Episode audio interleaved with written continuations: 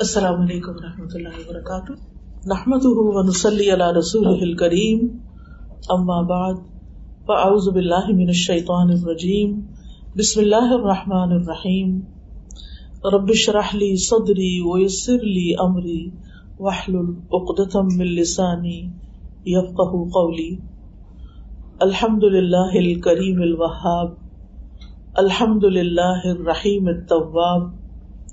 الحمد للہ الحادی الصواب، مزیل الشدائد وکاشف المصائب، فارج الهم کاشف الغم، مجیب دعوت المستر سبحانہ یسمع جہر القول وخفی الخطاب۔ ہر طرح کی تعریف اور ہم اللہ رب العزت کے لیے ہے۔ جو کرم کرنے والا ہے، عطا کرنے والا ہے۔ ہر طرح کی حمد و ثنا اللہ سبحان تعالی کے لیے ہے، جو بہت رحم فرمانے والا، بہت توبہ قبول کرنے والا ہے۔ ہر قسم کی ہم اللہ کے لیے ہے، جو درست بات کی طرف رہنمائی کرنے والا ہے، جو سختیوں کو دور کرنے والا ہے، مصیبتوں کو ہٹانے والا ہے، پریشانیوں کو دور کرنے والا ہے، غموں کو مٹا دینے والا ہے، لاچار کی دعا قبول کرنے والا ہے۔ وہ پاک ہے جو ظاہری بات کو اور پوشیدہ بات کو بھی سنتا ہے۔ آج مجھے یہاں پر جو موضوع دیا گیا ہے، وہ یہ ہے کہ ہم اپنے اسٹریس اینزائٹی اور اس قسم کی دیگر چیزیں جو ہیں، ان سے کس طرح ڈیل کریں۔ جیسا کہ ہم سب جانتے ہیں کہ اللہ سبحان تعالیٰ نے یہ دنیا بنائی اور اس دنیا میں انسان کو جو پیدا کیا اور اس کی جو زندگی بنائی، وہ ایک امتحان کے لیے تھی۔ ہم سب ایک ٹیسٹ میں ہیں۔ اور جب بھی انسان کسی امتحان سے گزرتا ہے تو اس کو اسٹریس تو ہوتا ہے۔ یعنی آپ سب طالب علم ہیں، آپ کو معلوم ہے کہ چھوٹا سا بھی کوئی ایگزام ہو، سب کچھ آتا بھی ہو، سب کچھ پڑھا ہوا بھی ہو، سب کچھ کیا ہوا بھی ہو، پھر بھی ایک ٹینشن ضرور ہوتی ہے۔ تو یہ تو بہت نیچرل ہے۔ کہاں یہ کہ اللہ سبحان تعالیٰ نے خود بتا دیا کہ لقد خلق نل انسان افی کبت کہ یقیناً ہم نے انسان کو بڑی مشقت میں پیدا کیا۔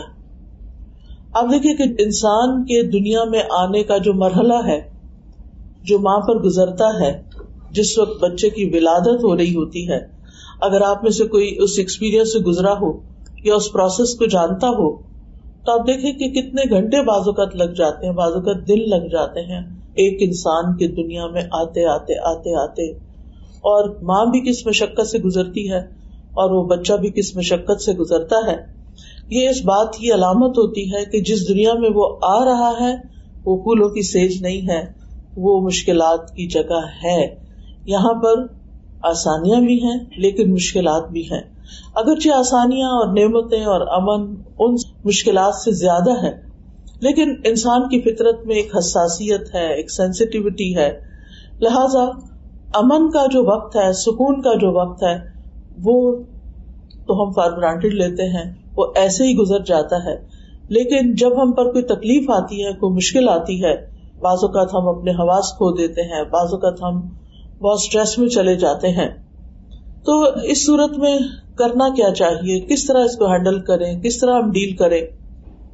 قرآن مجید میں اللہ تعالیٰ فرماتے ہیں ولا نبل ونکم بشئی من الخوفی والجوع ونقص من الاموال والانفس والثمرات وبشر الصابرين الذين اذا اصابتهم مصيبه قالوا انا لله وانا اليه راجعون اولئك عليهم صلوات من ربهم ورحمه واولئك هم المهتدون اللہ تعالیٰ کا ارشاد ہے اور یقیناً ہم تمہیں خوف اور بھوک اور مالوں اور جانوں اور پھلوں کی کمی میں سے کسی نہ کسی چیز کے ساتھ ضرور آزمائیں گے۔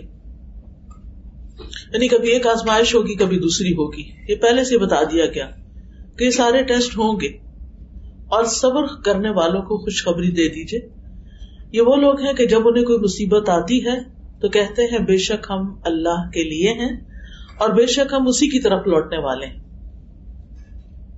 یہ وہ لوگ ہیں جن پر ان کے رب کی طرف سے کئی مہربانیاں ہیں۔ بڑی رحمت ہے اور یہی لوگ دراصل ہدایت پانے والے ہیں۔ یعنی مشکلات تو ہوں گی، لیکن جو مشکلات کو آسن طریقے سے ہینڈل کر لے گا، وہ کامیاب ہو جائے گا۔ اور اس کا بنیادی نقطہ سینٹرل پوائنٹ کیا ہے؟ صبر۔ اللہ سبحان و تعالیٰ نے ایک اور جگہ پر فرمایا وہ نبلو کم بشر خیر فتنا و الینا ترجعون۔ ہم تمہیں اچھے اور برے حالات سے آزمائیں گے۔ دونوں طرح سے یعنی نعمت بھی آزمائش ہوتی ہے، آسانی بھی ایک آزمائش ہوتی ہے، اور بالآخر تمہیں ہماری طرف لوٹ کر آنا ہے۔ آزمائش کا تعلق ضروری نہیں کہ ہمارے کسی گناہ سے ہو۔ وہ ہو بھی سکتا ہے اور وہ نہیں بھی ہو سکتا۔ بعض آزمائشیں، بعض تکلیفیں انسان کے اپنے ہاتھوں کی کمائی کا نتیجہ ہوتی ہیں۔ مثلاً بعض بیماریاں جو ہیں وہ انسان کو کیوں لگتی ہیں؟ کیونکہ اس کے اپنی غلطیاں ہوتی ہیں۔ لیکن بعض دفعہ انسان ہر لحاظ سے اپنے آپ کو ٹھیک رکھتا ہے، لیکن پھر بھی اس میں تکلیف آ جاتی ہے۔ تو اس سلسلے میں انسان کو ہمیشہ یاد رکھنا چاہیے کہ دنیا میں جو بڑے بڑے نیک لوگ آئے تھے، پیغمبر آئے تھے، ان پر تو آزمائشیں اور امتحان ہم سے بھی زیادہ تھے۔ اللہ سبحانہ تعالیٰ فرماتے ہیں، وَلَقَدْ كُذِّبَتْ رُسُلٌ مِّن قَبْلِكَ فَصَبَرُوا عَلَى مَا كُذِّبُوا وَأُوذُوا حَتَّى أَتَاهُمْ نَصْرُنَا۔ وَلَا مُبَدِّلَ لِكَلِمَاتِ اللَّهِ اور بے شک آپ سے پہلے کئی رسول جھٹلائے گئے۔ یعنی نبی صلی اللہ علیہ وسلم سے پہلے بہت سے رسولوں کو ان کی قوم نے جھٹلا دیا، ایمان ہی نہیں لائے، مان کے ہی نہیں دیا، ان کی کوئی بات سن کے ہی نہیں دی۔ حالانکہ وہ اللہ سبحانہ تعالیٰ کی طرف سے اپوائنٹڈ تھے۔ تو انہوں نے اس پر صبر کیا۔ یعنی کسی طرح کا نیگیٹو ریئیکشن ظاہر نہیں کیا۔ اور وہ جھٹلائے گئے اور ایزا دیے گئے، تکلیف دیے گئے۔ یہاں تک کہ ان کے پاس ہماری مدد آ گئی۔ اور کوئی اللہ کی باتوں کو بدلنے والا نہیں۔ تو اس سے یہ پتا چلتا ہے کہ اللہ تعالی کی یہ سنت تو جاری رہے گی۔ کہ وہ لوگ بھی آزمائے جائیں گے جو برے کام کرتے ہیں، اور وہ لوگ بھی آزمائے جائیں گے جو اچھے کام کرتے ہیں۔ یعنی نیک عمل کرنے والوں کو بھی آزمایا جائے گا، امتحان لیا جائے گا۔ نو علیہ السلام جو بہت ابتدائی پیغمبروں میں سے ہیں، ہم جانتے ہیں کہ وہ ساڑھے نو سو سال تبلیغ کرتے رہے۔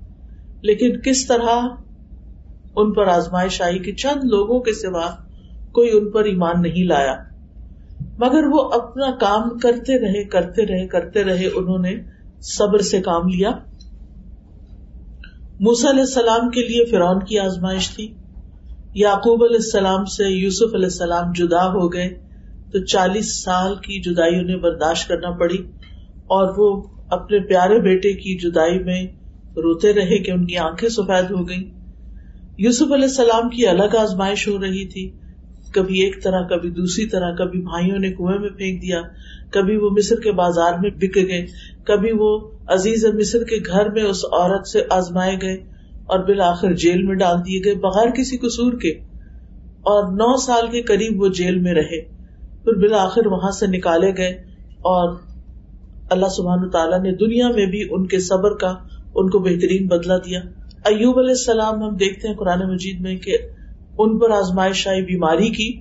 اور روایات میں آتا ہے کہ اٹھارہ سال تک وہ سخت قسم کی اسکن ڈیزیز میں مبتلا رہے۔ ایک دن کے لیے بھی اگر کہیں ہاتھ پہ کوئی چیز نکل آئے یا کہیں خارش شروع ہو جائے تو انسان بے چین ہو اٹھتا ہے۔ کہاں یہ کہ ایٹین ایئرس تک۔ لیکن ان کا صبر کتنا مثالی تھا۔ وہ کہا کرتے تھے؟ یعنی جب ان پہ یہ تکلیف آئی کہ اے اللہ، پہلے تو میرے اور تیرے درمیان میرے گھر والے تھے، میرے بچے تھے، میری دنیا کے کام کاروبار تھے، لیکن تو نے مجھ سے سب کچھ لے لیا۔ اب میرے اور تیرے بیچ میں کچھ بھی نہیں بچا۔ اب جس طرح تیری عبادت کی مجھے لذت نصیب ہوتی ہے، وہ اس سے پہلے کبھی نہیں تھی۔ اب یہ بھی ایک مائنڈ سیٹ ہے کہ تکلیف کی وجہ سے وہ اللہ سبحان تعالیٰ کو اور زیادہ قریب سے پکار رہے سوچ کی بات ہے نا۔ وہ یہ بھی کہہ سکتے تھے کہ اب تو نے سب کچھ مجھ سے لے لیا، تو میں کیوں تیری عبادت کروں؟ جیسے ہمارے عام طور پر لوگ کرتے ہیں کہ اگر انہوں نے نمازیں پڑھی ہوں، دعائیں کی ہوں اور امتحان میں کامیاب نہ ہو یا مطلوبہ نمبر نہ آئے ہوں، تو پھر کیا ہوتا ہے؟ نماز ہی چھوڑ کے بیٹھ جاتے ہیں۔ یا اللہ تعالیٰ سے ناراض ہو جاتے ہیں۔ حالانکہ اس سے مسئلہ حل تو نہیں ہوتا اور بگڑتا ہے، لیکن ناسمجھی کی باتیں ہیں یہ۔ اسی طرح ہم دیکھتے ہیں کہ نبی صلی اللہ علیہ وسلم کے لیے بہت مشکل کا دن تھا جب آپ طائف کے سفر کے لیے روانہ ہوئے۔ پھر اسی طرح حضرت عائشہ رضی اللہ تعالی عنہ پر ایک الزام لگا تھا اور اس الزام کی وجہ سے وہ ایک مہینے سے زائد عرصے تک روتی رہی اور تکلیف میں مبتلا رہی۔ حالانکہ وہ نبی صلی اللہ علیہ وسلم کی بہت پیاری بیوی تھی۔ اسی طرح پچھلی امتوں پر بحثیت امت بھی بہت تکلیفیں آئیں۔ اللہ تعالیٰ فرماتے سورت البقرا ٹو ون ام حسب تم انتدخل الجنتا ولما يأتكم مثل الذين خلوا من قبلكم مستهم البأساء والضراء وزلزلوا حتى يقول الرسول والذين آمنوا معه متى نصر الله الا ان نصر الله قریب۔ کیا تم لوگ سمجھتے ہو کہ تم یوں ہی جنت میں داخل ہو جاؤ گے؟ جبکہ ابھی تمہیں اس جیسی تکلیف تو پیش ہی نہیں آئی جو تم سے پہلے گزرے ہوئے لوگوں کو آئی۔ انہیں سختیاں اور تکلیفیں پہنچی اور وہ ہلا مارے گئے۔ یہاں تک کہ رسول اور وہ لوگ جو ان کے ساتھ تھے، ان پر ایمان لائے تھے، وہ پکار اٹھے کہ اللہ کی مدد کب آئے گی؟ سنو، بے شک اللہ کی مدد تو قریب ہے۔ یعنی اللہ کی مدد ضرور آتی ہے، لیکن امتحان تو ہوتا ہی ہے۔ اب سوال ہی پیدا ہوتا ہے کہ یہ امتحان کیوں آتے ہیں؟ یہ غم اور پریشانیاں کیوں آتی ہیں؟ نمبر ون انسان کے ایمان کے امتحان کے لیے کہ وہ اللہ سبحان تعالیٰ پر کتنا سچا پکا ایمان رکھتا ہے۔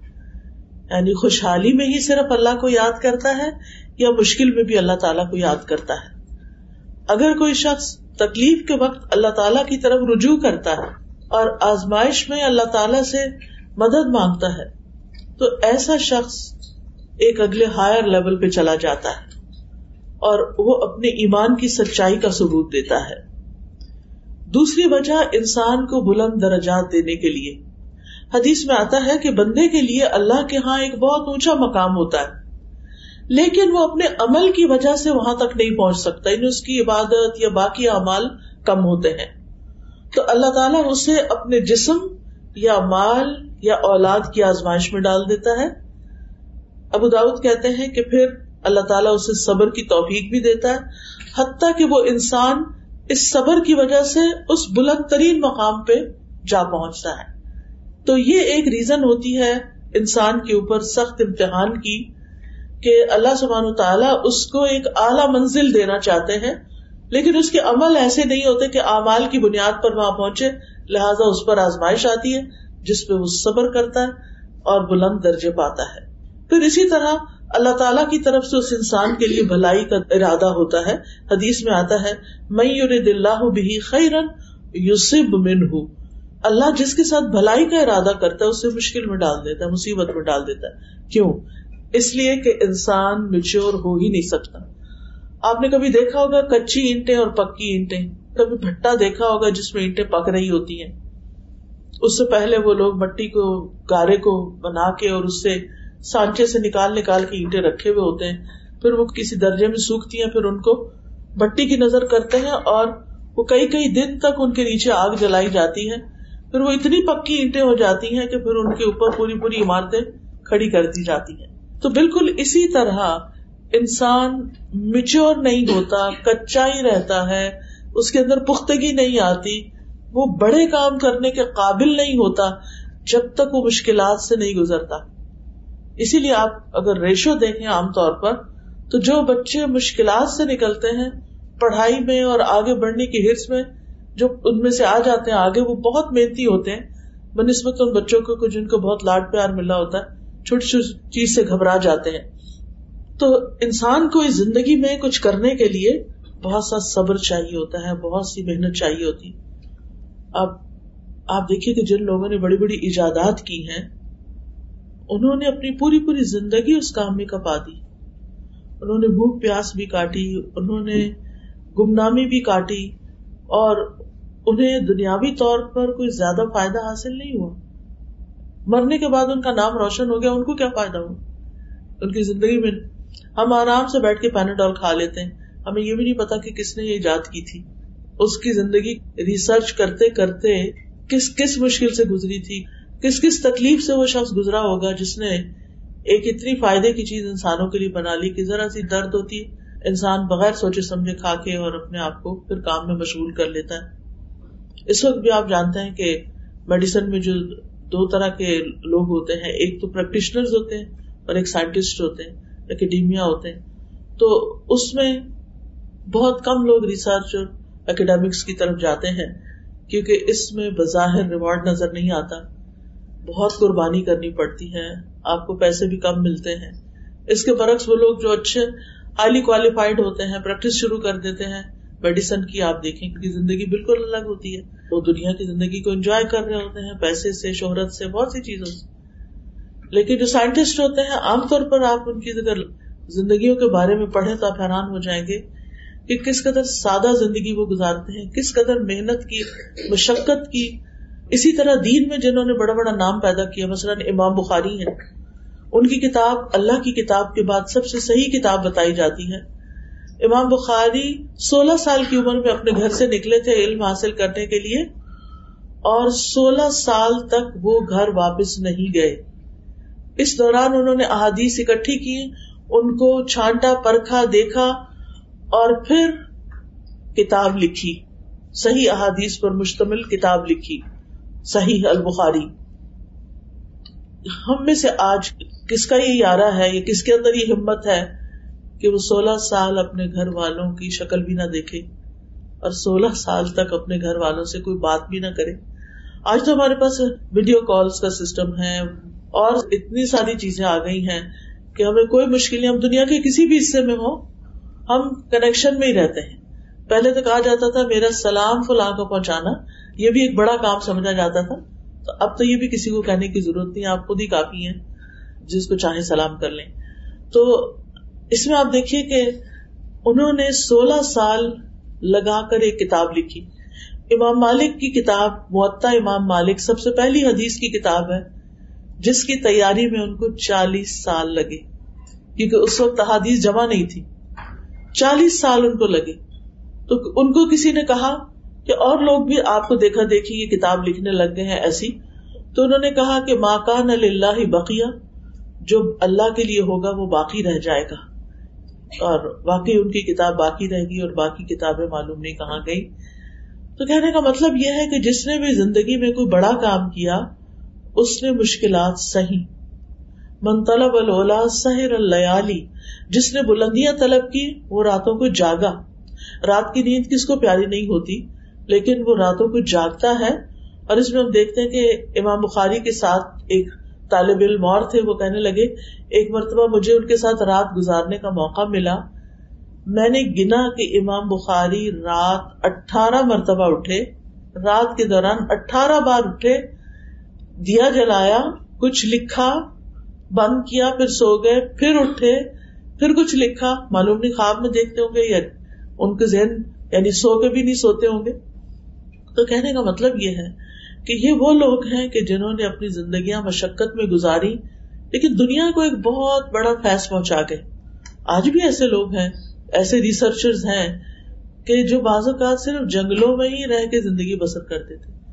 ایک چھوٹی سی ویڈیو جو ہم دو تین منٹ میں دیکھ لیتے ہیں نا، کسی پرندے کی ساری زندگی کی کہ کس طرح وہ بڑا ہوتا ہے اور گھر بناتا ہے اور کس طرح بچے دیتا ہے اور کس طرح بچے اڑ جاتے ہیں، وہ سکسٹی ڈیز بھی ریسنٹلی کسی نے مجھے بھیجی تو بہت ہی انٹرسٹنگ تھا۔ اللہ کی تکلیف پہ غور کرنا چاہیے۔ اس ٹیکنالوجی کے دور میں ہر چیز بری بھی نہیں ہے۔ خیر، تو اس میں میں دیکھ رہی تھی کہ سکسٹی ڈیز کی ویڈیو تھی۔ اب میں سوچی تھی، اس شخص نے جو یہ ویڈیو بنائی ہے، یہ سکسٹی ڈیز تک کانسٹنٹ آبزرویشن کرتا رہا اس پرندے کی۔ کہ کس طرح یہ گھر بنانے سے لے کے انڈے دینے سے لے کے اور بچوں کو پالنے سے لے کے کس طرح یہ ایک بچہ پھر اڑ جاتا ہے، تو چھوٹا سا بھی کام کرنا تو انسان کو محنت اور صبر کی ضرورت ہوتی ہے۔ اس کے بغیر اگر آپ صرف ایک حیوان کے لیول پر زندگی بسر کرنا چاہتے ہیں، گائے، بھینس کے لیول پر، تو آپ دیکھیں اس کی زندگی میں کیا ہے۔ صبح سو کے اٹھتے ہیں، کھاتے ہیں، پیتے ہیں، دودھ دیتے ہیں، پھر کوئی کھانا شروع کر دیتے ہیں، پھر دوبارہ سو جاتے ہیں، بیٹھے بیٹھے یا کڑے کڑے پھر دوبارہ کچھ کھا لیتے ہیں۔ کئی دفعہ دیکھو، کھانا ہی کھانا۔ ان کے چار پیٹ ہوتے ہیں۔ آپ کو معلوم ہی ہوگا۔ اور کام ان کا کیا صرف ہمارے لیے دودھ بنانا یا پھر اپنے بچے پیدا کرنا اور ان کے بچے کچھ ان کا دودھ پی لیتے تو اب آپ سوچیے کہ ایک وہ زندگی ہے کہ جس میں آپ اٹھے کھائے پیئے اور سو جائیں اور پھر اٹھے کھائے پیئے اور کہیں نکل جائیں اور اٹھے کھائے پیئے اور پھر۔ تو یہ زندگی تو حیوانوں کی زندگی ہوتی ہے، انسانوں کی تو نہیں ہوتی۔ لیکن ظاہر ہے کہ انسانوں کو جب کوئی کام کرنا پڑتا ہے تو اس میں انہیں مشقت ہوتی ہے۔ اور جب مشقت ہوتی ہے تو پھر انسان کو تکلیف پہنچتی ہے اور انسان کی استقامت ختم ہونے لگتی ہے۔ جو بھی اس نے کام شروع کیا تھا، آدھے میں چھوڑ کے نکلنا چاہتا ہے اسے اور پھر آپ سوچیے کہ اس کا نتیجہ کیا ہوتا ہے یا انجام کیا ہوتا ہے۔ وہاں تک تو وہ نہیں پہنچ سکتا جہاں تک اس کے لیے پہنچنا ہوتا ہے۔ اگر انسان یہ بات یاد رکھے کہ غموں سے پاک زندگی صرف جنت کی زندگی ہے۔ دنیا میں یہ نہیں ہو سکتا۔ تو پہلے سے ہم مینٹلی پریپیئرڈ ہوں گے کہ اس دنیا میں تو امتحان ہوں گے۔ دیکھنے کی بات یہ ہے کہ مجھے کیا کرنا ہے۔ تو اس میں پھر انسان اس کے مطابق اپنی زندگی بسر کرتا ہے۔ جنت ایسی جگہ ہے جہاں صحت ہی صحت ہے، بیماری نہیں۔ زندگی ہے، کبھی موت نہیں ہوگی۔ جوانی ہے، کبھی بڑھاپا نہیں آئے گا۔ آرام ہے، کبھی بے سکونی نہیں ہوگی۔ اور کہا جائے گا، پکار کر، یہ جنت ہے جس کے تم بارش بنائے گئے۔ ان اعمال کے بدلے جو تم کر کے آئے۔ یعنی دنیا میں تم نے مشقتوں میں زندگی بسر کی، کام کیا، محنت کی۔ ظاہر ہے کہ اٹھ کے وزو کرنا ہی ایک بڑا مشکل کام لگتا ہے۔ پھر اس کے بعد نماز پڑھنا، نماز میں بھی صرف فرض نہیں، نوافل کا اہتمام کرنا۔ تو یاد رکھیے کہ دنیا ہے ہی کام کی جگہ، اور اس کام میں ہی انسان کا آرام ہے۔ اور جب انسان کام چھوڑ دیتا ہے، اس کی زندگی میں چیلنجز نہیں رہتے اور بالکل وہ ایک آرام کی زندگی بسر کرتا ہے تو وہاں سے پریشانیاں شروع ہو جاتی جو کہتے ہیں نا، خالی ذہن شیطان کا گھر، پھر شیطان اس کے اندر مستقل بس بسے ڈالتا رہتا ہے۔ اب سوال یہ پیدا ہوتا ہے کہ کیا پھر انسان کو پریشان رہنا چاہیے، غمگین رہنا چاہیے؟ ہرگز نہیں۔ ہمارا دین یہ نہیں کہتا کہ تم غم بناؤ کیونکہ یہ ایمان کا حصہ ہے، ایسا کچھ بھی نہیں ہے۔ یہاں پر غم انسان کے اوپر آنے والی مصیبتوں میں سے ایک مصیبت ہوتی ہے۔ اور جنت میں جا کے انسان کہے گا الحمد للہ اللہ کا شکر جس نے ہمیں غم سے نجات دی۔ مومن کا غم کیا ہوتا ہے؟ مومن دنیا کی حقیق چھوٹی چھوٹی چیزوں پہ غم نہیں کرتا۔ مومن کا غم یہ ہوتا ہے کہ میری آگے کی دنیا کا جو کبھی ختم نہیں ہوگی، اس کا کیا بنے گا؟ کیا میرا رب مجھ سے راضی ہے یا نہیں؟ اس کی ساری فکر اسی چیز کی ہوتی ہے۔ اور پھر آپ دیکھیے کہ ہمارا دین ہمیں اس سے منع کرتا ہے کہ ہم ہر وقت غمگین رہے۔ جنگ عہد میں مسلمانوں کو غم پہ غم پہنچا تھا۔ ستر صحابہ شہید ہو گئے تھے۔ نبی صلی اللہ علیہ وسلم کے دندان مبارک شہید ہوئے۔ پھر اسی طرح مسلمانوں کا بہت مالی نقصان، ہر طرح کا نقصان ہوا تھا۔ لیکن اللہ سبحانہ تعالیٰ نے فرمایا غَمًّا بِغَمٍّ لِكَيْ لَا تَحْزَنُوا عَلَى مَا فَاتَكُمْ۔ اللہ نے تمہیں رنج پہ رنج دیے، غم پہ غم دیے، مشکل پہ مشکل ڈالی۔ تاکہ تم ایسی بات پہ غم نہ کرو جو تمہارے ہاتھ سے نکل گئی ہو۔ یعنی جو چیز ہمارے ہاتھ سے چھٹ گئی، اگر کوئی اپرچونٹی نکل گئی، ہم کہیں سلیکٹ نہیں ہوئے، کسی پروموشن کے لیے، کسی چیز کے لیے، اب وہ کچھ نہیں سکتا۔ اب صبر کر کے آئندہ کی تیاری کرو۔ لیکن ہم تیاری کیسے کریں؟ ہم تو پچھلے غم سے نہیں نکل رہے۔ تو انسان آگے نہیں جا سکتا جب تک کہ وہ پیچھے سے چھٹکارا حاصل نہیں کرتا۔ تو اللہ سبحان تعالیٰ غم پہ غم کیوں ڈالتا ہے؟ تاکہ انسان غم نہ کرے۔ وہ کہتے ہیں مشکلیں اتنی پڑی مجھ پر کہ آسان ہو گئی کیونکہ جس انسان کی زندگی میں مشکل پہ مشکل آتی ہے، تو جب وہ کسی کی مشکل کو دیکھتا ہے تو سمجھتا ہے کہ یہ تو کچھ مشکل ہی نہیں۔ میں بہتوں سے اچھا ہوں۔ پھر اسی طرح موسی علیہ السلام کی والدہ کو جب حکم ہوا کہ وہ ان کو سمندر میں بہا دے، تو ایسی صورت میں اللہ سبحان تعالیٰ نے ان کو حکم دیا۔ وہ اوہی نا الا ام موسا ہم نے ام موسا کی طرف وہی کی۔ ان ارد ہی کہ موسا کو دودھ پلاتی رہ فدا خفتی علیہ فلقی فلیم پھر جب تجھے اس کی زندگی کے بارے میں خوف ہو، تو تم اس کو سمندر میں ڈال دینا۔ ولا تخافی ولا تحزنی نہ خوف کرنا، نہ غم کرنا۔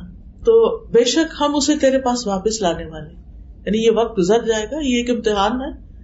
لیکن اس کے باوجود علیہ السلام کی والدہ نے جب ان کو سمندر میں ڈالا تو ان کا دل اڑ گیا۔ یعنی ان کے لیے ناقابل برداشت تھا کہ وہ اپنے ہاتھوں اپنے بچے کو کہاں ڈال رہی ہیں۔ اب یہ جو غم ہوتا ہے نا، غم منانے اور غم پالنے کے نقصان ہوتے ہیں۔ ابن قیم کہتے ہیں، چار چیزیں جسم کو تباہ و برباد کر دیتی ہیں۔ پریشانی، غم، بھوک اور بیداری۔ پریشانی اور غم عزم کو، ارادوں کو کمزور کر دیتے ہیں۔ یعنی جب انسان پہ بہت غم آتے نا، پھر وہ کچھ زندگی میں کرنا نہیں چاہتا۔ لہٰذا پیچھے رہ جاتا ہے۔ دل میں کمزوری پیدا ہو جاتی ہے۔ اور بندے اور اس کے کاموں میں محنت کرنے کے درمیان رکاوٹ بن جاتے ہیں۔ یعنی اگر آپ کی عادت ہے نا، ہر وہ غم کرنا، تو پھر آپ ترقی نہیں کر سکتے، محنت نہیں کر سکتے۔ تو ہر اس کام میں وہ پیچھے رہ جاتا ہے جو اس کے لیے مفید ہوتا ہے۔ یہ غم سفر کا راستہ کاٹ دیتے ہیں۔ اس کو پیچھے کی طرف واپس پلٹا دیتے ہیں۔ رکاوٹ بن کر اس کا سفر روک دیتے ہیں۔ یا اس کے لیے علم سے رکاوٹ بن جاتے ہیں۔ تو یہ چیزیں سفر پر جانے والے کے لیے بہت باری ہیں۔ یعنی مقصد کیا ہے کہ اگر انسان غم ہی کرتا رہتا ہے تو پھر آگے نہیں بڑھ سکتا۔ ابراہیم بن ادم کہتے ہیں، غم دو طرح کے ہوتے ہیں۔ ایک غم تمہارے حق میں ہے، ایک غم تمہارے خلاف ہے۔ جو غم حق میں ہے، وہ آخرت کا غم ہے۔ کہ وہاں کے بارے میں فکر مند ہونا چاہیے۔ اور ایک غم آخرت کا اور دوسرا وہ غم جو تمہارے خلاف ہے، وہ دنیا کی رونق کا غم ہے کہ وہ کیوں نہیں نصیب ہوئی۔ اب آپ دیکھیے کہ پھر کرے کیا۔ غم تو آتے ہیں، پریشانیاں تو آتی ہیں۔ سب سے پہلا کرنے کا کام یہ ہے کہ ہمیں اپنے رب سے مضبوط تعلق قائم کرنا چاہیے۔ اپنے غموں، دکھوں، تکلیفوں، پریشانیوں کی فریاد اپنے رب کے سامنے۔ ہم پوری دنیا کو سناتے ہیں کہانیاں اپنی، اللہ کے سامنے نہیں رکھتے۔ ہمارے کے آگے روتے ہیں؟ ہم اللہ کے آگے نہیں روتے۔ ہم سجدے میں نہیں روتے، ہم دعا میں نہیں روتے۔ ہم تنہائی میں اللہ سے باتیں نہیں کرتے۔ نتیجہ کیا ہوتا ہے؟ جن بندوں کے سامنے ہم غم رکھتے ہیں، کبھی وہ ہمیں تسلی دیتے ہیں اور کبھی ہمیں الٹا ڈانٹ دیتے ہیں اور کبھی وہ ہماری بات ہی نہیں سمجھتے، حاصل کچھ بھی نہیں ہوتا۔ لیکن اللہ تعالیٰ تو ہمارے دلوں کے حال تک جانتا ہے۔ یعقوب علیہ السلام سے جب یوسف علیہ السلام جدا ہوئے تو انہوں نے کیا کہا؟ انما اشکو بفی و حسنی اللہ میں اپنے غم اور دکھ کی فریاد اللہ سے کرتا ہوں۔ اور کرنا بھی ایسے ہی چاہیے کہ انسان اپنے غموں کو اللہ کے سامنے رکھے۔ حدیث میں آتا ہے، اللہ تعالیٰ فرماتے ہیں، میں اپنے بندے کے ساتھ اس کے گمان کے مطابق ہوتا ہوں جو وہ میرے بارے میں رکھتا ہے۔ یعنی اگر اس کی تھنکنگ پازیٹو ہوگی تو اس کو ایسا ہی رسپانس ملے گا۔ اور اگر نیگیٹو ہوگی تو اس کو ویسا ہی رسپانس ملے گا۔ پھر یہ کہ ہماری جتنی بھی ضرورتیں ہیں، جتنی بھی چیزیں ہم چاہتے ہیں کہ زندگی میں ہمیں ملے وہ سب ہمیں اللہ کے سامنے رکھنی چاہیے۔ قرآن مجید میں آتا ہے امئی اجیب المستر وہ یکش کون ہے جو لاچار کی فریاد رسی کرتا ہے اور اس سے تکلیف دور کر دیتا ہے؟ صرف اللہ۔ لوگوں کے شکوے کچھ اور لوگوں سے نہیں کرنا، ان سے واپس نہیں کرنا، کیونکہ وہ معاملات کو الجھا دیتے ہیں۔ صرف اللہ سے شکوے کرنا ہے۔ اللہ کے آگے گڑ گڑانا ہے۔ اور مشکل وقت میں اللہ پر بھروسہ کرنا ہے۔ اللہ پر ہی توکل کرنا ہے۔ اللہ ہے نا، اللہ کر دے گا۔ اللہ تعالیٰ کو کوئی چیز نہیں روکتی۔ اللہ تعالیٰ کے لیے کوئی کام کرنا مشکل نہیں۔ اللہ سبحان تعالیٰ تو میرے دل کی بات بھی سنتا ہے۔ اگر میں زبان سے اور رو کے دعا کرتا ہوں تو کیوں نہیں سنے گا؟ اس کا تو وعدہ ہے وہ اداسا اللہ کا عبادی انی قریب اجیب دعوت دانی ولی استجی بولی ولی منوبی کہ جب آپ سے میرے بندے میرے بارے میں پوچھے تو انہیں بتا دیجیے میں تو قریب ہوں۔ انی قریب اجیب ہوں میں جواب دیتا ہوں۔ دعوت پکارنے والے کی پکار کا۔ گویا جب بھی ہم کہتے یا اللہ، تو اللہ تعالیٰ ہمیں جواب دیتا ہے۔ اے میرے بندے، بتا تو کیا چاہتا ہے۔ اگرچہ اللہ کو پتا ہے ہم کیا چاہتے ہیں، لیکن اللہ تعالیٰ ہمارے منہ سے سننا چاہتا ہے، کیونکہ دعا ایک عبادت ہے۔ اور جب ہم اپنے منہ سے اپنی بات بیان کرتے ہیں، تو ہمارا دل ہلکا ہو جاتا ہے۔ لوگوں کے سامنے جب ہم بیان کرتے ہیں، تو کبھی اور بھی بوجھل ہوتا ہے، کہ ڈر ہوتا ہے، یہ مسئلہ کہیں بگڑ ہی نہ جائے۔ کسی اور کو ہی نہ بتا دے۔ مشکل حالات میں اللہ پہ بھروسہ کرنا سیکھی اپنے معاملات اللہ کے سپرد کیجیے یعنی ہم انسان مشکل نہیں دور کر سکتے، اللہ کے لیے کچھ مشکل نہیں۔ وہ وہاں سے رستہ دکھاتا ہے جہاں سے انسان سوچ بھی نہیں سکتا۔ قرآن مجید صورت الطلاق کی آج تین میں آتا ہے وہ میں توکل اللہ فہو حسب ان اللہ بالغ امری قد جعل اللہ لكل شيء قدرا۔ جو شخص اللہ پہ بھروسہ کرے تو اللہ اس کے لیے کافی ہے۔ اللہ اپنے کام پورے کر کے رہتا ہے۔ اللہ نے ہر چیز کا ایک اندازہ مقرر کر کے ہر چیز کا ایک وقت ہے۔ جیسے آپ بیج ڈالتے ہیں تو درخت کا پھل آنے میں ایک وقت لگتا ہے۔ لیکن آپ دیکھیں جیسے ہو سکتا ہے آپ کے گھر میں کہیں چیکو کا درخت لگا ہوا میں کبھی دیکھتی نا کہ ایسے درخت تو بہت پھل لاتے ہیں۔ یا کبھی شہتوت شہتوت کا درخت دیکھا جب وہ پھل لاتا ہے؟ کس قدر بھرا ہوا ہوتا ہے۔ کتنا پھل ہوتا ہے اس کا؟ میں سوچتی ہوں کہ اس کی اوریجن کیا ہے؟ اس کا روٹ کیا ہے؟ کتنے بیج ڈالے گئے ہوں گے؟ ایک بیج اور پھر اس سے اتنا بڑا درخت اور اس پر اتنا زیادہ فروٹ ایک بیج کے اندر اتنا پوٹینشیل اور انسان کی مثال تو حدیث میں درخت سے ہی دی گئی ہے کہ ایور گرین درخت. مومن کی مثال ایسے ہی ہے. جیسے ایور گرین درخت ہو تو مومن کبھی سوکھتا نہیں، مومن پہ خزاں نہیں آتی مومن غموں سے گھبراتا نہیں۔ مومن حل جانتا ہے۔ مومن اللہ کا دامن تھام لیتا ہے۔ لیکن جو دعا ہم نے کی، وہ سنی گئی، وہ یقیناً سنی گئی، قبول بھی ہو گئی۔ اس کا نتیجہ ہم کچھ عرصے بعد دیکھیں گے۔ ان اللہ بالغ امری ہی قد جعل اللہ لکل شیء ان قدرا۔ بے شک اللہ نے ہر چیز کا ایک اندازہ مقرر کر رکھا ہے۔ اس لیے وہ اپنے وقت پر ہی کام ہوگا۔ اس وقت تک کے لیے ہم کیا کریں؟ صبر اور دعا سے کام لیں، کیونکہ ان دو چیزوں سے اجر بڑھتا رہتا ہے۔ پھر اس بات پر یقین کرنا کہ ہر تنگی کے بعد آسانی ہے۔ ان نمالسری یسرا ان نمالسری یسرا تنگی کے بعد آسانی ہے۔ پھر تنگی کے بعد آسانی ہے۔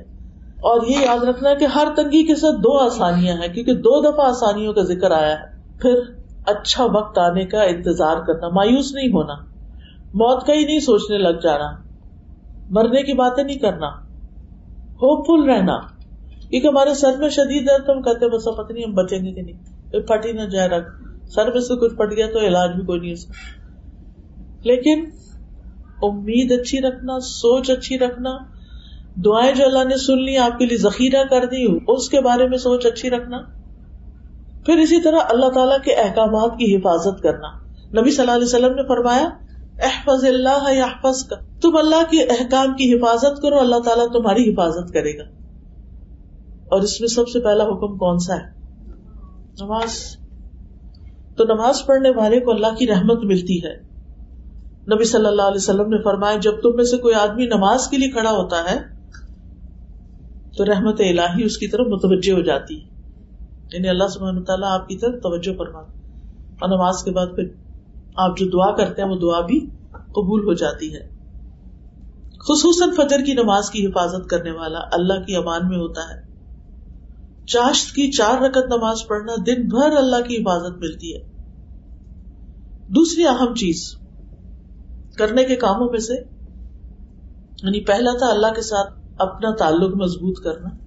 امید رکھنا، آسانی رکھنا، یقین رکھنا کہ اللہ تعالیٰ ضرور مدد کرے گا، اللہ کا تقوی اختیار کرنا، اللہ پہ توکل کرنا، ہر نیکی اللہ ہی کے لیے کرنا۔ دوسرا ہے قرآن سے متعلق مضبوط کرنا۔ قرآن ایمان والوں کے لیے شفا اور رحمت ہے۔ اللہ تعالیٰ نے ہمارے لیے قرآن کی شکل میں ایسی روحانی بیماریوں کے لیے شفا رکھ دی ہے اور اس کے لیے بھیجی ہے یہ کتاب۔ یہ الگ بات ہے کہ ہم اس سے فائدہ نہیں اٹھاتے۔ یہ کتاب اللہ کی رحمت لانے والی بابرکت کتاب ہے۔ اللہ تعالیٰ فرماتے وہ کتاب ان مبارک یہ کتاب جو ہم نے اتاری ہے، بڑی بابرکت ہے۔ یعنی اگر تمہاری زندگیوں میں ہوگی، تو اس سے تمہیں برکت ملے گی۔ اس کا پڑھنا، اس کو سمجھنا، اس کے مطابق زندگی بسر کرنا، اس کی تعلیم دینا۔ لیکن اس کے ساتھ کرنا کیا؟ اصل کام کیا ہے؟ فت اس کی پیروی کرو، اس کو فالو کرو، اس کو اپنا امام بناؤ، اس کو اپنا رہنما بناؤ۔ و تقو اور ڈرو لا اللہ کم ترحمون، تاکہ تم رحم کیے جاؤ۔ یہ کتاب اللہ سے جوڑنے کا بہترین طریقہ ہے۔ پیچھے بات کی تھی نا میں نے کہ اللہ سے تعلق قائم کرے کیسے کرے نماز سے کرے اور قرآن کے ذریعے کرے اور پھر گھروں میں برکت، آپ کی زندگی میں برکت۔ اور جتنا جتنا آپ اس کتاب کو پڑھتے چلے جائیں گے، اتنا اتنا آپ کے دل میں بھی سکون آئے گا۔ جتنی اس کی خدمت کریں گے اتنی آپ کی زندگی میں برکتیں آئیں گی۔ پھر چونکہ ہر وقت انسان قرآن نہیں پڑھ سکتا، تو وہ چلتے پھرتے اور کام کرتے ہوئے کیا کرے انسان؟ اللہ کا ذکر کثرت سے کرے۔ اور خاص طور پر جو مشکل اگر آئی ہے تو اس کے لیے، یا حیو یا قیوم برحمت کا استغیث، یا زل جلال والاکرام۔ یا بدی السماوات والارض، یا اللہ یا اللہ، یا رحمان، یا رحیم۔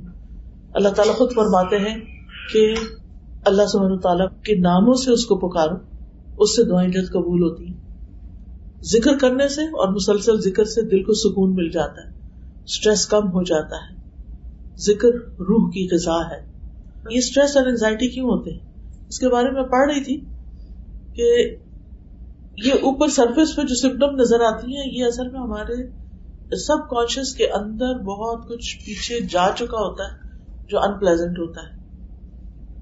اور پھر ایک دن آتا ہے کہ وہ سرفیس پہ آ جاتا ہے ہمارا بہیویئر چینج ہو جاتا ہے۔ اگر ہم اس کے اندر، کیونکہ انسان کے اندر اندر ایک طلب تو ہے نا کسی چیز کی۔ بازو کا سمجھتا ہے انسان شاید مجھے مال چاہیے، مجھے کمپینین چاہیے، مجھے سیر و تفریح چاہیے۔ یہ سب کچھ کرنے کے بعد پھر کیوں ہے آپ پریشان؟ تو اب تو آپ کو خوش ہو جانا چاہیے۔ وہ اس لیے کہ صرف ان چیزوں سے یہ ویکیوم نہیں بھر سکتا۔ اگر آپ اللہ تعالیٰ سے ایک تعلق قائم کریں گے، اس کے دین سے تعلق قائم کریں گے، قرآن سے تعلق قائم کریں گے، تو پھر وہ وہ جو اندر جو سب کانشیس ہے، جو جو کچھ آپ پڑھتے جائیں گے، سنتے جائیں گے، اندر جا کر وہ اس کو آلٹر کرنا شروع کر دے گا۔ بیماری کو باہر نکالے گا اور اپنی جگہ بنائے گا۔ کیونکہ جا الحق و زحق الباطل۔ ان الباطل کا نظو کا حق آ گیا، باطل چلا گیا۔ تو جو باطل وسو سے شیطان کی باتیں اور بہت کچھ دل میں بیٹھا ہوا ہوتا ہے، وہ حق بات یعنی قرآن کی بات آ کر اس کو نکال دیتی ہے۔ اور ذکر سے انسان کو زندگی ملتی ہے، رحمت اور سکینت ملتی ہے، پریشانی اور خوف ظاہر ہوتا ہے۔ شیطان کے حملوں سے بچاؤ حاصل ہوتا ہے۔ ابن قیم کہتے ہیں، اللہ کا ذکر مشکل کو آسان کر دیتا ہے، تنگی اور مشقت کو کم کر دیتا ہے۔ بس جب بھی کسی مشکل پر اللہ کا نام ذکر کیا جاتا ہے، تو وہ آسان ہو جاتی ہے۔ جب بھی کسی مشقت پر اللہ کا ذکر کیا جاتا ہے، تو وہ بھی آسان ہو جاتی ہے۔ اور جس کسی تکلیف پر، سختی پر اللہ کا ذکر کیا جاتا ہے، وہ زائل ہو جاتی ہے۔ اور جس تکلیف پہ اللہ کو یاد کیا جاتا ہے، وہ ختم ہو جاتی ہے۔ اللہ کے ذکر کی تو بہت سی قسمیں سبحان اللہ و بحمدی، سبحان اللہ عظیم سبحان اللہ سبحان اللہ۔ الحمد للہ ایک دفعہ کہنا میزان کو بھر دیتا ہے۔ یعنی استخر اللہ بہت ساری چیزیں درو شریف، آیت کریمہ، ان میں سے جو بھی چیز آپ پڑھنا چاہیں، پڑھتے جائیں۔ لیکن ان سب میں جو بہترین چیز ہے، جس سے انسان کی مشکلات حل ہوتی ہیں، وہ استغفار ہے۔ اللہ سے گناہوں کی معافی مانگنا۔ کیونکہ ہمارے اور اللہ کے بیچ میں جو چیز رکاوٹ ڈالتے ہیں، وہ ہمارے ہی گناہ ہوتے ہیں۔ مثلاً نماز نہیں پڑھی، مثلاً زبان سے لوز ٹاک، مثلاً کسی کا حق مار دیا، کسی کو ذلیل کر دیا، کسی کو بےزت کر دیا، کسی کو پریشان کر دیا، یہ ساری چیزیں اس میں آ جاتی پھر روزی میں کشادگی اور مال میں بڑھوتری بھی استغفار سے ہوتی ہے۔ بہت زیادہ خیر و برکت اور بارشوں کا اترنا اور جسم کی طاقت کا سامان ہونا یہ بھی اسی استغفار کے ساتھ ہے۔ پھر یہ کہ ہمیں ایک اور کام کرنا چاہیے اور وہ ہے اللہ سے اچھا گمان۔ کہ اگر تکلیف بھی آئی ہے تو میرے رب نے کسی وجہ سے بھیجی ہے اور اس کا نتیجہ اچھا ہی ہوگا۔ اللہ کی تقسیم پہ راضی رہنا۔ اگر ہم سے کسی کو زیادہ مل گیا تو اس سے جیلس نہیں ہونا، کیونکہ جیلسی تو ہمارے اندر آگ بڑکا رہی ہے، اس کو کیا جاتا ہے؟ اس کو تو کچھ نہیں ہوتا۔ کیونکہ جو کچھ انسان کو ملتا ہے، وہ انسان کے لیے ایک امتحان ہی ہوتا ہے۔ اگر وہ ہمیں نہیں ملا، کسی اور کو ملا تو اسی کا امتحان ہوگا نا۔ ہمارا تو نہیں ہوگا۔ پھر یہ یاد رکھے کہ مایوس ہونا کبیرہ گناہ ہے۔ اور ملنے والے اجر پہ نظر رکھنا جو ہے انسان کے حوصلے بلند کر دیتا ہے۔ پھر صبر اور شکر لازم کر لیں زندگی میں۔ مشکلات پہ صبر اور نعمتوں پہ شکر۔ کوئی بھی نعمت جو آپ کو ملے، چھوٹی ہو یا بڑی، فوراً اللہ کا شکر ادا کرے غموں پر، دکھوں پر، تکلیفوں پر صبر۔ فصبر صبر جبیلا اللہ سبحان تعالیٰ ایسے لوگوں کی تعریف کرتے ہیں جو صبر سے کام لیتے ہیں۔ اور پھر یہ تعریف ہر حال میں ہونی چاہیے۔ ایک اور چیز جو مشکلات کو ٹالتی ہے وہ ہے صدقہ خیرات۔ ہمیں ہر روز کچھ نہ کچھ ضرور صدقہ کرنا چاہیے۔ تھوڑا ہو یا زیادہ۔ اگر روز کے روز راستے میں کہیں مسکین آتے ہیں تو دے دیں۔ ورنہ اکٹھا کر کے کسی خیر کے کام میں کسی بڑے پروجیکٹ میں بھی لگا سکتے ہیں۔ پھر اسی طرح صدقہ جسم کی حفاظت کرتا ہے، بیماریوں سے محفوظ رکھتا ہے، مشکلات اور پریشانیوں کو دور رکھتا ہے۔ پھر ہے خیر کے کاموں میں والنٹیئر کرنا۔ ہر کام کمائی کا ذریعہ نہ بنائے کچھ کام زندگی میں ایسے رکھیں کہ جو صرف اور صرف اللہ کے یہاں اس کا ریوارڈ پانا ہے۔ اس کا اجر اللہ سے لینا ہے۔ اس سے آپ کے دل کو بہت سکون ملے گا۔ اللہ تعالیٰ فرماتے ہیں، جو شخص بھی نیک عمل کرے خواہ مرد ہو یا عورت بشرتے کہ وہ مومن ہو، تو ہم اسے پاکیزہ زندگی بسر کرائیں گے اور آخرت میں ان کے بہترین اعمال کے مطابق انہیں ان کا اجر دیا جائے گا۔ یعنی ایسے لوگوں کو قیامت کے دن پھر اجر ملے گا۔ پھر آپ دیکھیے، دوسروں کی پریشانیوں پہ غور کر کے اپنی پریشانی کو کمپیئر کر کے چھوٹا سمجھنا۔ اور پھر نیکسٹ ہے، مثبت مصروفیات کے حامل لوگوں سے دوستی کرنا۔ ایسے لوگوں سے دوستی کرنا جو صالحین میں سے ہوں۔ ایسے لوگوں سے دوستی کرنا کہ جن کا تھاٹ پروسیس بہت ہی پازیٹو ہے۔ وہ ہر چیز میں خیر ڈھونڈ لیتے ہیں۔ اور ویسے بھی انسان جس کے ساتھ بیٹھتا ہے، اسی کے آدات میں ڈل جاتا ہے۔ مثبت دوستی جو ہے، اس کے اثرات بھی مثبت ہی ہوتے ہیں۔ اور سارے غموں میں سے بہترین غم آخرت کا غم ہے۔ ہم میں سے ہر ایک اگر وہ غم لگا لے حقیقی معنوں میں، تو اس کے لیے تیاری بھی کرے پلان بھی کرے اپنے دل و دماغ کو اسی کام میں لگا دے۔ اور پھر ہمیشہ کے لیے اللہ سے اس کا اجر پائے۔ پھر کثرت سے دعا کرنا، دعاؤں کی کثرت ہونی چاہیے۔ خوشحالی میں بھی، تکلیف میں، دونوں حالتوں میں دعائیں کرنا۔ دعا تقدیر کو بدل دیتی ہے۔ پورے یقین سے دعا کرنا، اوپر اوپر سے نہیں۔ اللہ سبحان تعالی سے دعا کرتے ہوئے انسان کوئی شرط نہ لگائے۔ بلکہ اللہ کی راہ میں کھلا دے اور اچھے کی امید رکھے۔ پھر ہم و غم کی جو دعائیں ہیں، ان دعاؤں میں سے وہ دعائیں نکال کے پڑھنا اور غم اور دکھ کو، تکلیف کو جو دور کرتے ہیں کلمات، ان میں سے سب سے بہترین کلمات دروشیف کی کثرت اٹھتے بیٹھتے دروشی پڑھتے رہے۔ ان شاء اللہ عزیز، زندگی میں بہت سی بھلائیاں آئیں گی۔ بہت سی خیر آئے گی۔ اور ان شاء اللہ جب آپ خیر کو پا لیں گے تو اس کو پکڑ کر رکھیں۔ چھوڑ نہ دیں۔ اللہ تعالیٰ ہمارا حامی ناصر ہو۔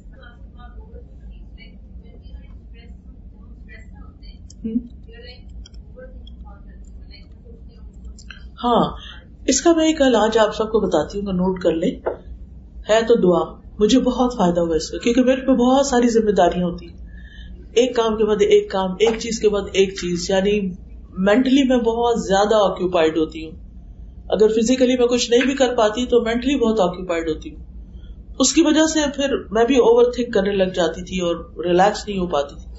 نبی صلی اللہ علیہ وسلم نے ایک دعا سکھائی ہے کہ اگر جیسے نماز میں ہماری خوشبو نہیں ہوتا نا اور بار بار دھیان ادھر جاتا ادھر جاتا، پتہ نہیں چلتا نماز بھول جاتی اور تو نماز کے اندر بھی اور نماز کے باہر بھی تین دفعہ یہ دعا پڑھے اعوذ باللہ السمیع العلیم من الشیطان الرجیم من حمزه ونفخه ونفثه تا کے ساتھ۔ تین دفعہ یہ دعا پڑھنی ہے۔ اعوذ باللہ السمیع العلیم من الشیطان الرجیم من حمزه ونفخه ونفثه اعوذ باللہ السمیع العلیم من الشیطان الرجیم من حمزه ونفخه ونفثه ایسے کر کے دل کے اوپر تھوکنا ہے۔ تھوکنے سے مراد یہ کہ ایک تو کہتے ہیں نا، چھو ایسے نہیں۔ چھو چھو چھو جس میں ہلکی پھلکی تھوک بھی آ جائے بیچ میں سے۔ اتنا مجھے اس دعا کا فائدہ ہوا، میں ہر روز صبح فجر کی بات پڑھتی ہوں اور دن بھر اتنی کام اور ریلیکس اور وہ مطلب پہلے اتنی انگزائٹی ہو جاتی تھی اچھا یہ تو ہوا نہیں، ابھی اگلا کب ہوگا اور یہ کب ہوگا؟ اگر ٹریول کر رہے ہیں تو کب پہنچیں گے؟ کیا؟ خواہ بخا کے بیچے، فائدہ تو کچھ نہیں۔ اب آپ دیکھیں کہ جب آپ ریلیکس ہوتے ہیں تو آپ اپنے آس پاس کو انجوائے کرتے ہیں۔ کوئی انسان ہے آپ کے ساتھ، اس کی بات سنتے ہیں، اس سے تبادلہ خیال کرتے ہیں، کسی کی مدد کر یعنی سو کام ہوتے ہیں اور کوئی درخت دیکھ دیکھ کے خوش ہوتے رہتے اللہ کی کریشن دیکھ کے خوش ہوتے ہیں۔ یعنی لائف کو انجوائے کرنا چاہیے۔ جب ہم غم میں، دکھ میں اسٹریس میں انگزائٹی میں، پریشانی میں، تناؤ میں ڈپریشن میں ہوتے تو ہم زندگی انجوائے کر سکتے اور زندگی آسان نہیں ہے، زندگی میں تو ٹیسٹ ہوں گے ہی۔ لیکن ہمیں اس کے ساتھ ڈیل کرنا آنا چاہیے۔ اسی طرح اگر آپ کو زیادہ ہو رہا ہے کوئی مسئلہ، تو پھر ربی اعوذ کا من حمزات الشیاطین و اعوذ کا ربی ان یحضرون، ساتھ پڑھ لیں کچھ دن آپ ہر نماز کے بعد یہ تین دفعہ پڑھ لیں، پھر آپ روٹین بنا لیں، ایک دفعہ فجر میں من سے نماز۔ اور ضروری نہیں کہ نماز کے بعد اینی ٹائم آپ پڑھ سکتے ہیں اس کو۔ لیکن انشاءاللہ، کیونکہ ہوتا ہی کہ شیطان ہمارا دشمن ہے۔ اللہ تعالیٰ بھی فرماتے ہیں، قرآن مجید میں تمہارا دشمن ہے، تم اسے دشمن سمجھو، لیکن ہم سمجھتے نہیں ہیں۔ ہم کہتے وہ کیا کر لے گا ہمارا؟ ہم خود ہی بہت اسٹرانگ ہے ہم اتنے اسٹرانگ نہیں ہے وہ ہمیں چاروں طرف سے گرتا ہے۔ اس نے کہا تھا تم ملاتی من خلفی ایمان شمائی کہ میں ان میں سے اکثریت کو اپنے رستے پہ لے جاؤں گا، ان کے آگے سے آؤں گا، پیچھے سے آؤں گا، دائیں سے آؤں گا، بائیں سے آؤں گا۔ بلا تجی تو اکثر ہم شاکرین، اور ان میں سے اکثریت کو آپ شکر گزار نہیں پائیں گے۔ شکر ادا کرنے کے لیے نعمتوں کو جاننا، دیکھنا ضروری ہوتا ہے۔ جب ہماری آنکھوں کو ہماری نعمتیں ہی نظر نہیں آتی تو ہمیں شکر کیا کرنا۔ تو یہ یعنی شیطان کا ایک بہت بڑا ہتھیار ہے کہ ہمارے اندر ایسے وسم سے ایسے خیالات ایسی باتیں ڈالنا شروع کر دیتا ہے کہ جس کی وجہ سے پھر ہم ہم خام پریشانی کا شکار ہو جاتے ہیں۔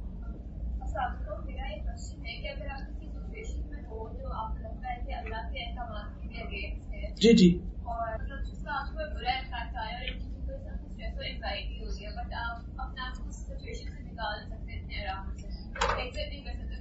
جتنا جلد نکل سکے نکل جائیں۔ بعض چیزیں اوور نائٹ نہیں ہوتی۔ پہلے ہم ارادہ بناتے ہیں، پھر ہم اس کے بارے میں پڑھتے ہیں، دیکھتے ہیں کہ اس چیز کے ساتھ کس طرح ڈیل کیا جا سکتا ہے۔ پھر آپ اسٹیپ بائی اسٹیپ کرتے ہوئے پھر اپنے آپ کو پل بیک کریں لیکن یہ نیت ضرور رکھنے کہ میں نے اس میں سے نکلنا ہے، کیونکہ اس میں میرا نقصان جو شخص گناہوں کو زہر کی طرح سمجھتا ہے، وہ کبھی بھی ان کے قریب نہیں پٹکتا۔ اگر کہیں اس طرف پہنچ ہی جائے، تو جلد اسے نکل آتا ہے۔